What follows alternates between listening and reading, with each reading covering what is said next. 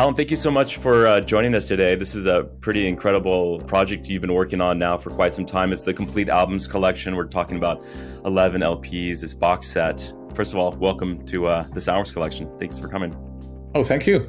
Pleasure to be here. What was the inspiration and what was the moment when you when you thought of taking on this endeavor? Because you've done re-releases and you know other momentous anniversaries for your albums, but what was the occasion for this one? Well, it was really spearheaded by this this uh, record label called Cooking Vinyl, who uh, approached the the main label Sony uh, to start with.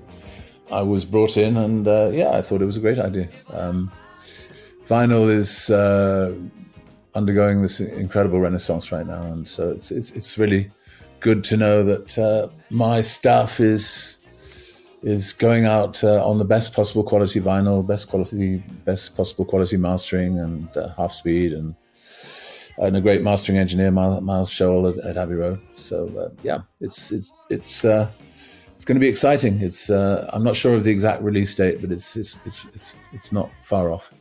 Was this a pandemic project? How long ago did you start it?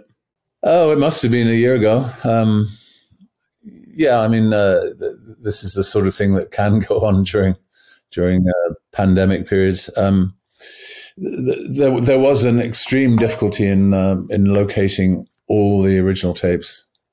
Um, after forty odd years of uh, being moved around the planet, uh, you know, a lot of things go missing. So we, but we eventually found everything. Um, you know, the the, the I think up to Eye in the Sky was all analog, of course. So we we were looking for quarter inch masters. Uh, there was a time when I had everything. I had everything stored safely in, in my possession, but uh, the label weren't happy with that. So um, they they they they took them all, and like I said, they've they've they've all got spread around the spread around the globe in various places. But we found them all in the end. Do you enjoy that type of work of going back to your old masters and kind of, you know, dusting them off and putting them back up and, you know, that process of revisiting yeah. the tracks? Yeah, it's, it's, it's fun to, uh, I'm not in the habit of listening to my own stuff very, very often. Um, so when you're, uh, you know, kind of required to do so as part of the process, it was, uh, it was really interesting. Yeah. And, um, I, I, was pleased. I was pleased with the way things uh, sounded. Um, I mean the uh, the early albums. I think uh, you know. I think they still stand up reasonably well to uh, to the to any comparison with it with what I might have done today. Yeah, so these conversations with Miles Showell, it's you know he's this acclaimed mastering engineer at Abbey Road Studios. He's someone who has an expertise in this approach of half speed mastering. What was your take on this time in this place in 2022 of you know a combination of analog and digital masters what you know what, what's a little different about nowadays of remastering or representing work on vinyl? You know um, i'm not really um, I, I, I, wasn't a party to uh, to any of the actual mastering sessions. I, I left it totally to, to miles to, to do it. Um, back in the day I, when uh, when chris blair my good friend chris blair was alive um, he he did all all my uh, mastering, and I would I would go and uh, you know sit in on on the mastering sessions and occasionally say, well, this track doesn't sound quite loud enough, or this this could do a little bit of extra top or whatever.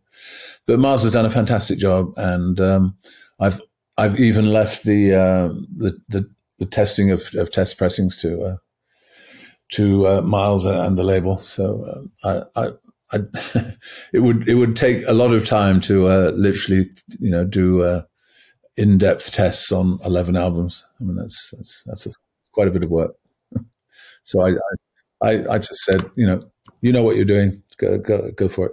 Yeah, there's something that Miles has shared, which he said is, uh, you know, when people question of working with high resolution files, and you know, for him, he was saying basically we treat them very sensitively. You don't go crazy with compression and limiting.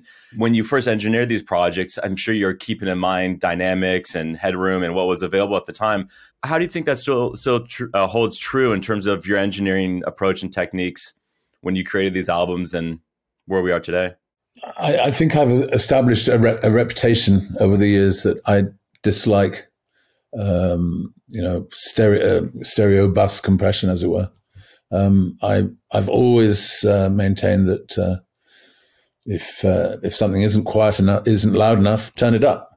You know, um, it, it, it's just uh, you know, it's just a pet peeve of mine that that people uh, stick this this nasty brick wall compression on on on stuff at mastering. I I just prefer you know to have the light and shade that you know, preserve the dynamics as much as possible. What can you say just about the acoustics and the sound of the live rooms at Abbey Road Studios? I've only been on the outside. I've only seen it from the street, but once you're inside that room, I feel like it's a you know sanctuary for sound. What what was your take the first time, and what is it like every time you revisited those spaces?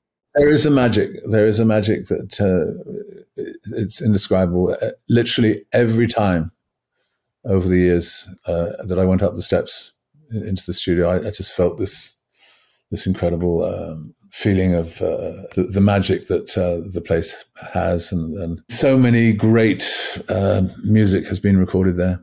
And you know that feeling never went away. Every, like I said, every time I went up the steps, here I am again. This is great. You know, is there something about knowing the sound of the room, knowing the sound of of the gear and the you know and the speakers and just kind of the some of those hard surfaces that speak to you? Well, I mean, the the simple fact of the matter is, I had a job at Abbey Road. I was I was a paid staff engineer, uh, and that continued way through the the success of the first four or five uh, project albums. So I was I was always ready to uh, always ready to uh, record at Abbey Road, whether it would be uh, the the the middle sized studio number two, which was a bit of a favorite for me, uh, or number three, the smaller one. Um, it, uh, yeah, I mean, I, I, just felt very at home there. I mean, I, that, that's where I trained. You know, that's where I trained to be an engineer. That's where uh, I, you know, uh, worked with all the uh, all the greats like the Beatles, Pink Floyd, and so on and so on. And um, I just felt very at home there. And uh, I was double dipping. I got paid twice. so I got paid by paid as a member of staff and uh, by record labels as, as, the advances on the records I was making. So definite case of double dipping. yeah. What, what was your takeaway? You know, coming in as a trainee, moving to as a tape operator, and then I, I love this. You know, this name of balance engineers that that you know was was titled.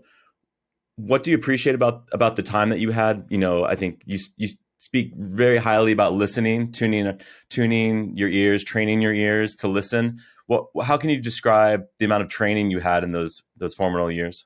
You do learn to uh, you know have have a, a real uh, sense of of what, what, sounds good and what doesn't, and uh, you um, you just watch you know watch other engineers you know you you you note you take notice of what mics they use um, and whether and and you form an opinion. You know, does that mic work for that instrument or for this part or whatever?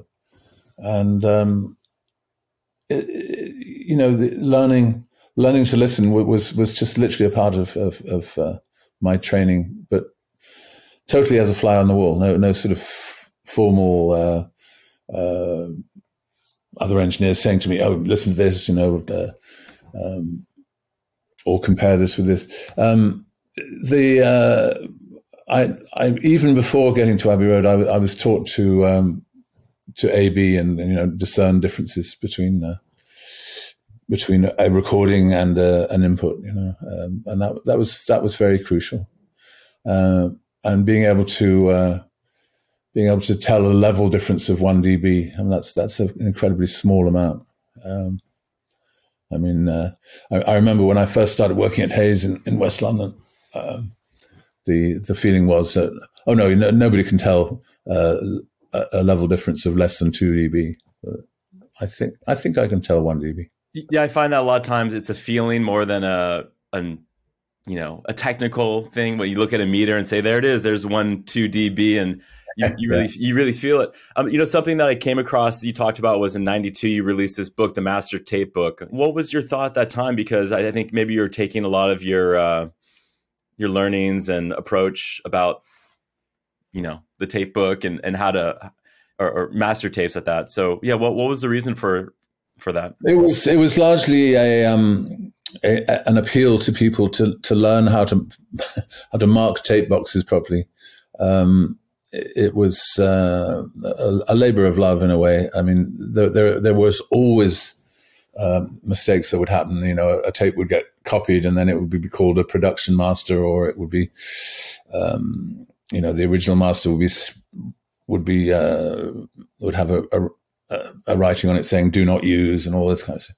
It was it was really a, a protection for uh, for making sure that every every aspect of, of the recording was was annotated. You know what what the tape speed was, or what sample rate was, um, the, the the characteristic NAB or CCIR, you know all that stuff, and um, I, I have always I've always laughed about uh, my my father used to be a, a, a documentary film uh, maker, and uh, he he remembers distinctly going into a, a, a film vault and picking up a box which said "edits for tomorrow," nothing else. so, just shows you. And that's why I wonder, you know, the influences we have early on in our career. Um, I find that a lot of times producers, engineers, sometimes they're willing to share their knowledge. They're open to talk about process and creative approach. For you, you've shown countless examples throughout your career that you're willing to share this. Where, where did that come from? Like, who showed you that kind of sharing of knowledge early in your career?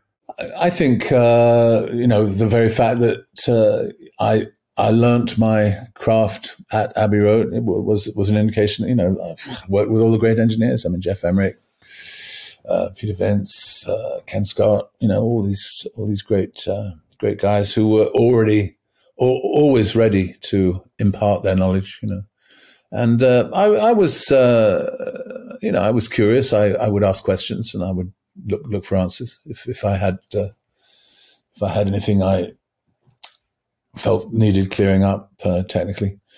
But um, it, later on, um, I I decided to um, share my my knowledge, my uh, experience through through a video series, and uh, I oh gosh, it must be uh, almost ten years ago now. We did a we did a, a series of videos called "The Art and Science of Sound Recording." So that was me just kind of spilling the beans on everything, just uh, saying here it is. Here's how, here's how, how I do it. You know, take it or leave it, kind of thing. You know, something that I, I kind of see repeat in your career is this idea of the concept album. You know, it's uh, there's themes that you know kind of propel you to create an album with a theme in mind, or you know, kind of a backstory, a time, you know, a timeline that songs follow. Sometimes, um, can you tell me about you know, obviously, Dark Side of the Moon was purely a you know something that was maybe considered a concept album, but um, you know, what are the pros and cons of kind of identifying or giving yourself permission to say that this is a concept album? Like, how is how has that kind of um, influenced your work over the years? Um, I, th- I, think it was reasonably clear that uh, Dark Side of the Moon was a concept album right right from the jump, but uh, um, I don't think. Uh, I, I I really didn't know what the concept was. I mean, uh, uh, I think I think it was uh, record reviewers that actually ultimately uh, you know told the world what the what the, uh, what what the theme of the album was. I just felt comfortable along with uh, Eric Woolfson, who was the principal songwriter for the project albums. We we we just felt comfortable doing doing concept uh, records. Uh, first one was based on on the work of Edgar Allan, Edgar Allan Poe. The next one was about robotics. The next one was about pyramids. You know, all, all uh, kind of loose concepts, but uh, it, we we found it easier to uh, to to actually compose and, and, write songs if there was a if there was a, a, concept to follow. Yeah, something that I, you know, when I look at the discography over the years of the run that you guys had, you know, as early as 76 with Tales of Mystery, and, and it was pretty much every year you guys were turning out new records what do you appreciate about sometimes the uh, constraints of time or just not really having a chance to stop and overthink you know your process of kind of working off of instinct? Well we, we had the we had the advantage of not having a live show. So um, you know that's all i did. I, I, I made records. And um, so that was that was that was a help. Uh, that was uh, that was ultimately to be changed in in, in the nineties. But um, yeah, we we we uh, we had nothing better to do really than to just proceed to the next album. As, one album came out, we started thinking about the next one. Um, you know, something that was really interesting looking back at the masters and, and this change from analog to you know digital with U-matic and you know this kind of progression. You know, I think your last I think your last digital recording is it true was around 2004 maybe is that right when you went to digital? First of all, uh, the the stereo formats came along. I mean, Sony 1610, 1630, and so on. So the, there were several albums that were mixed digital, you know, recorded analog and, and mixed digital. Then the the dash format came along, and uh, we uh, took the plunge. Eric and I took the plunge and, and bought a pair of uh, 24 track uh, Sony Dash machines at enormous expense. um, and um, so I made uh, oh, two or three albums using using that format, and then uh, I think it was uh, must have been about uh, around about 96, 97 that I, I invested in uh, Tascam DA88s, you know, uh, 48 tracks of them. So uh, six six machines, all running in sync with each other.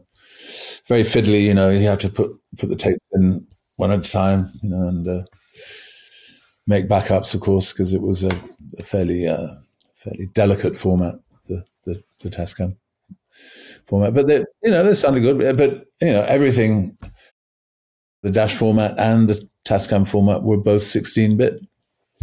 And, uh, you know, it was a quite a revelation when, uh, when I was able to, uh, go to Pro Tools and, and, and, and actually use, uh, you know, higher sample rates, higher bit rates and so on. Yeah, so, something that um, that was noted from the liner notes I've come across, Eye in the Sky, is at that point you were working on a Fairlight workstation. What was attractive to you at that point of what the Fairlight offered, and how did it influence that album? I mean, it was simply uh, the the first sampling keyboard. Um, it was uh, incredible that you could, uh, you know, press a button, record a sound, and then have it have it play back on the keyboard in, in different pitches. Uh, and I, I, just love that uh, that idea. Um, and um, actually, on uh, on on Eye in the Sky. Um, Sirius, which has become affectionately known by most people as the Bulls theme or the Michael Jordan theme. Um, that was that was written on on, on the Fairlight uh, with a a clavinet sample.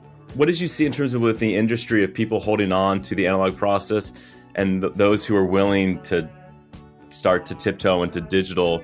Um, was there, you know, two different thought processes of approach? Like, what, what, what, was the takeaway? What was the overall feeling you thought of of the community at that point? I think uh, you know everybody loved um, the the 1610 1630 format, um, but our ears got uh, our ears got better at at uh, sensing what the uh, what the weaknesses were of, of, the, of those formats. Um, and uh, frankly, now you know people people almost almost look upon CD as being a oh really really wasn't very good. You know, uh, just like the previous uh, the previous um, format cassettes. Everybody thought cassettes were wonderful at the time, but no, they didn't sound good. you know, there's many moments that you know you've been very vocal about. You know, kind of the how else to put it the, the problems with mp3s was with digital when digital is misrepresented or when it's you know delivered and presented in a way that sacrifices the overall quality where where do you think we are today? Because i think you recently updated your studio. Is it true with uh, dolby atmos? Is that right? Yes i did. And um, obviously uh, looking forward to uh, more uh, more products um, I've, I've only uh, I've only uh, done a couple of things so far, and uh, I'm, I'm hoping that we'll uh, be able to do I Robot very soon in in uh, in Atmos. Um, I, I, think when when digital formats first started, everybody said, "Oh, this is great! No, no, no hiss, no crackles. You know, no, no vinyl crackle." But you know, these days, vinyl is is a true form, a true close to the original format if you have the if you have good gear it, it really does sound uh, pretty much as good as the original, with a few pops and crackles. But you know, we we can live with that.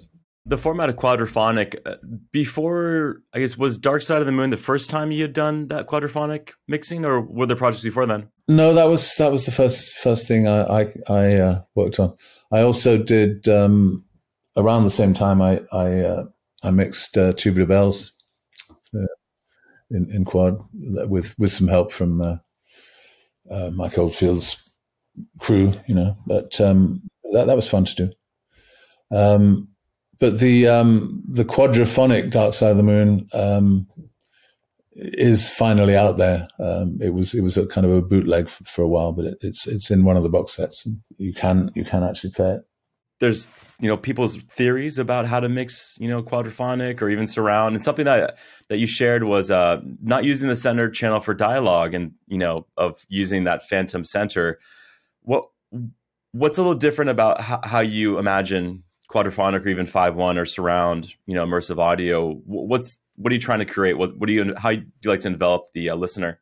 I i just never really felt comfortable using the using the center channel. Um, i mean a, a, lot of people use the center channel for vocals which means basically that when you mute the center channel you've got an instant karaoke uh, version which I would I would not be happy with if it was my product um, but uh, yeah, I, I've I really don't use the center channel. I mean, I it's in there. The meters will be uh, fluttering at the at the bottom, uh, showing that there is a signal there, but it, it's it's it's it's not it's not really meant to be heard.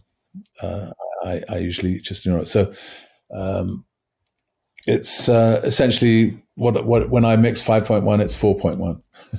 how do you like to spread out the lower energy? How do you tend to, you know, imagine, uh, I mean, the lower registry of, of your mixes? It's very simple. It's, it's just the bass and the kick drum. I mean, that's all I ever put in there.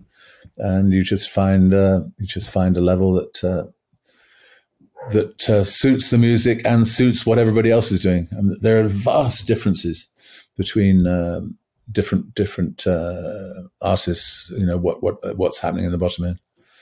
I mean, if you play um, if you play "Rumors" by uh, Fleetwood Mac, for example, there's a huge amount of bass, um, and uh, other other albums I've heard have, have got you know ne- next to nothing in the subs. It's, it's weird. Um, Steven Wilson is doing some great work. Uh, he's he's become a, a, good friend. We we did a, a, an album together a couple of years ago, and uh, he's getting a lot of the projects I wish I was getting. So. I'm uh, I'm looking looking uh, in probably in, into next year and, and doing a, a number of other people's uh, albums. Hopefully, if I can persuade them that I'm the right person to do it.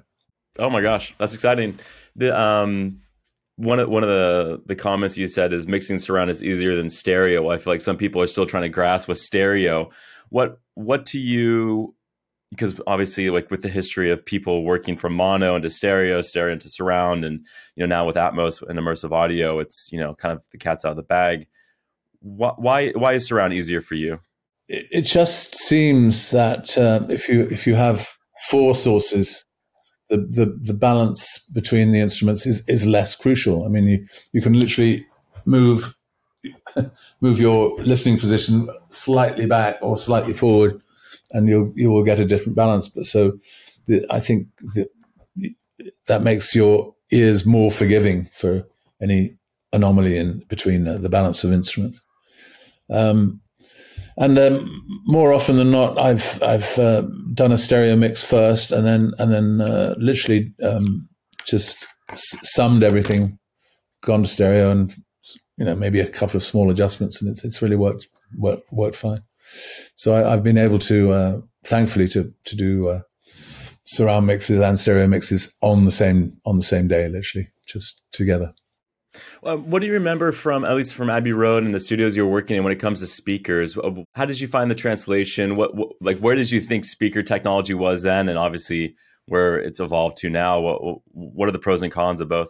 When when I first joined Abbey Road, that we, we, were using Altec speakers, um, and uh, probably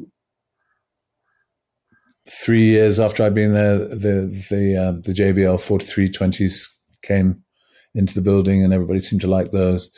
Uh, the, the, classical guys all, had always stuck with uh, B&W, Bowers and Wilkins uh, speakers, and uh, B&W always had a good relationship with Abbey Road. And um, when the uh, Nautilus 801 and 802 series came out, everybody said, "Ah, this is this is something." this is something that, that, could be embraced by by both sides, both classical and, and rock and pop. I still have B&W speakers from uh, from the UK here in my uh, in my home studio, so I, I still love them. And uh, I got B I got B&W uh, speakers for the for the for the upstairs speakers and the side speakers for the for the for the Atmos. So it's it's uh, I've been very faithful to B&W over the years. Thank you, B&W. Yeah. What, what have you found in terms of translation? I mean, back in the day, it was you know we're it's going to a vinyl record. The experience is maybe you can control maybe some of those variables a little more. Obviously, there's amplifier and speakers, and there's wire, and there's opportunities for things to change. But um, what are some of the what are some of the complexities when you monitor your mixes today? Because I find when I listen to you know a Blu-ray or a CD or even a streaming of your mixes, I feel like the translation is pretty consistent. There's not huge variations, and I think that comes down to the fundamentals of your engineering. But yeah, how, how do you how do you imagine your translation? Um, or how, yeah, where are you today with translation with what's out there in the world? Um, I just follow instincts. I I, I don't. Uh, I'm not one to uh, spend endless amounts of time listening to other products while I'm mixing. Um, I, I, just form a general view on what uh, what is correct, and then and then go for it. Um, I think I, have I've been fortunate that uh, you know very rarely have I ever have had to come back and uh, recall a mix because I made you know I made some some kind of error error of judgment.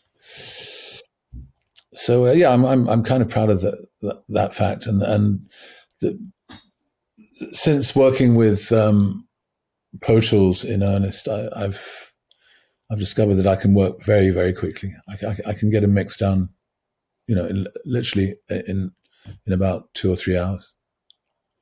And uh, you know, it's, it's it, back in the day, you know, with uh, kind of iffy automation and uh, moving faders and so on, uh, you know, I, I would never get a mix done in less than a day. But but now all, I do all my level adjustments, uh, you know, in the box, and uh, but I still love the fact that I'm um, mixing through an an- analog console. That makes all the difference. Yeah, your console is it is it this in the Rupert Neve designs the 5088? It's quite a beast. How does that influence your process of you know working on a console that I, think can do so much and yet also be very simple and, and broken down? It is. Uh, arguably the the ultimate in simplicity. It's uh, uh, I mean, you look at um, some of the SSLs and, and Neve consoles of the past in, in big studios. I mean, there, there are just so many buttons and switches. It's it, it's it's unbelievable. It's really the ultimate simple desk. I mean, it's just uh, it's got the fader, it's got the pan pots, it's got the uh, track switching, the EQ, and the sends, and and that's it. I mean, it's just absolutely simple. Um, it was a bit of a challenge to uh, find the uh, necessary 11 outputs for surround, but we, we, we figured it out. We found a way to do it. You know, talking about your process now, you have a home studio, Parsonic Studios. What is it like having access to pretty much all the gear you need pretty much at your fingertips? How has that changed your output? Because you know, you just released your most recent album from the New World, and before that, you had The Secret in 2019 are we looking at an album every other year? How, what's the frequency? Do you think? Uh, remains to be seen. I, have actually um, delivered um, my uh, my the last album I'm contracted for with with Frontiers in Italy. Um, who knows uh, what will happen for the for the next album? Um, but uh, no, it's great to have a studio. I mean, it, it is a it is a full blown studio. until I I built this uh, this studio, which is in a in a separate building from the house. Uh, previously, I had uh, an O2R 96 and uh, you know pretty small pretty small room, and before that, I had a pair of O2Rs. Um, and but uh, still managed to get the uh, get the Grammy win for, for for the immersive Eye, in the Sky with a essentially an album recorded um, mixed in the box um, with with some help with the with the uh, tactile uh, environment of the O2R96. But uh, yeah, it, it, it's great to have uh, you know a full blown studio. Um, I I probably could have done with 48 channels. I've got 32 channels, but I probably could have done with 48. But it's it's as big as the room is, so I'm, I'm, kind of stuck with it. But no, I'm I'm very very happy with the studio and uh, looking forward to um, you know doing some more stuff uh, over the next few months. This project, this recent release, is called the Complete Albums Collections. In your mind, is it complete? Is is this the last time you might have a? I mean, maybe besides an Atmos or immersive audio mix, you know, of sending these to vinyl there there is uh, I mean we haven't mixed all the albums in, in surround or, or Atmos yet so uh, I'm I'm sincerely hoping that I Robot will be the next one, and uh, uh, it's uh, it's uh, it was 1977. So what does that make it? 30, 35 years is it? 45 yeah. years? I don't know. um, yeah, and you know the, the, this set represents the Alan Parsons project. So um, whereas my my own stuff that I've been doing recently is is, is under my own name without without the word project in it. But um, yeah, I, I, I, don't think I'm done yet. I think I'm still still got a, an album or two in me to think about, but uh, I, I, haven't been thinking about it yet. Um, i have actually uh, quite recently just uh, released a, a, studio album. It's called From the New World, and uh, we actually re- also released uh, two live albums quite recently. One one with the uh, Israel Philharmonic Orchestra, recorded in Tel Aviv a couple of years ago. That, I was very pleased with that, and uh, that's that's doing pretty well. It's doing okay. Yeah, those are great sounding albums. The, the first track off of your album, From the New World, Fare Thee Well, to me is just quintessential Alan Parsons musicality. I feel like it just shows the consistency of your songwriting, of your engineering. And to me, it's, it's, always great to look back, but it's always great to also look forward and continue what you've done all throughout your career. Alan, it's such an honor and pleasure to chat with you. And for fans who are curious, you can go online and check out this new collection of 11 LPs. And there's a fantastic book which just has so many great stories. And I think it's all down on put on paper, so there's no question about it. Of trying to remember how th- that process was back then. So, Alan, thank you so much. You're very welcome.